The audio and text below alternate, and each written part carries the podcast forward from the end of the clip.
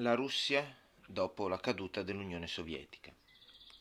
La Russia ha affrontato negli anni 90 gravi problemi, eh, problemi politici legati ai nuovi partiti che molto spesso non avevano dei programmi validi da proporre e quindi hanno eh, sostanzialmente creato una grave instabilità nel paese. Il capitalismo che si era diffuso all'improvviso senza essere regolamentato in alcun modo e anzi nascendo dal, dalla distruzione del comunismo, eh, pertanto molti, mm, molti, imprenditori, anzi po- pochi imprenditori sono riusciti a, eh,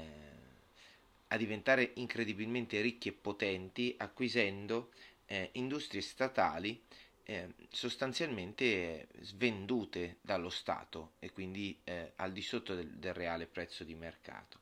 mentre la gran parte della popolazione è rimasta in povertà travolta dalla disoccupazione e dal rialzo improvviso dei prezzi. È stato anche un fiorire di criminalità organizzata e di corruzione che hanno dilagato per tutto il paese. Alla fine degli anni 90 la Federazione russa appariva sull'orlo del collasso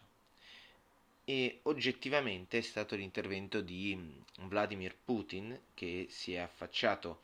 sulla scena politica, che ha iniziato a prendere il controllo della scena politica nel 1999, a cambiare la situazione. Putin ha nazionalizzato nuovamente molte delle imprese eh, che erano state privatizzate, in particolare concentrandosi sul settore energetico e eh, creando la Gazprom,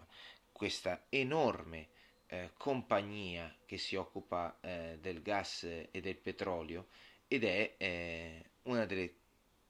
oggettivamente compagnie più potenti del mondo per la quantità di, eh, di, appunto, di fonti energetiche che riesce a gestire e per l'importanza che ha gestendole sostanzialmente anche per gran parte dell'Europa. È iniziata quindi una ripresa economica, sempre eh, però eh, contraddistinta dal divario tra ricchi e poveri. E, e c'è stato anche un oggettivo eh, un'oggettiva diminuzione della libertà, sia dal punto di vista della libertà di stampa, eh, che è stata sostanzialmente, sostanzialmente vietata nel paese, e sia dal punto di vista della libertà politica. Dal 99 fondamentalmente Putin governa la Russia ininterrottamente, ha eh, prima governato come presidente,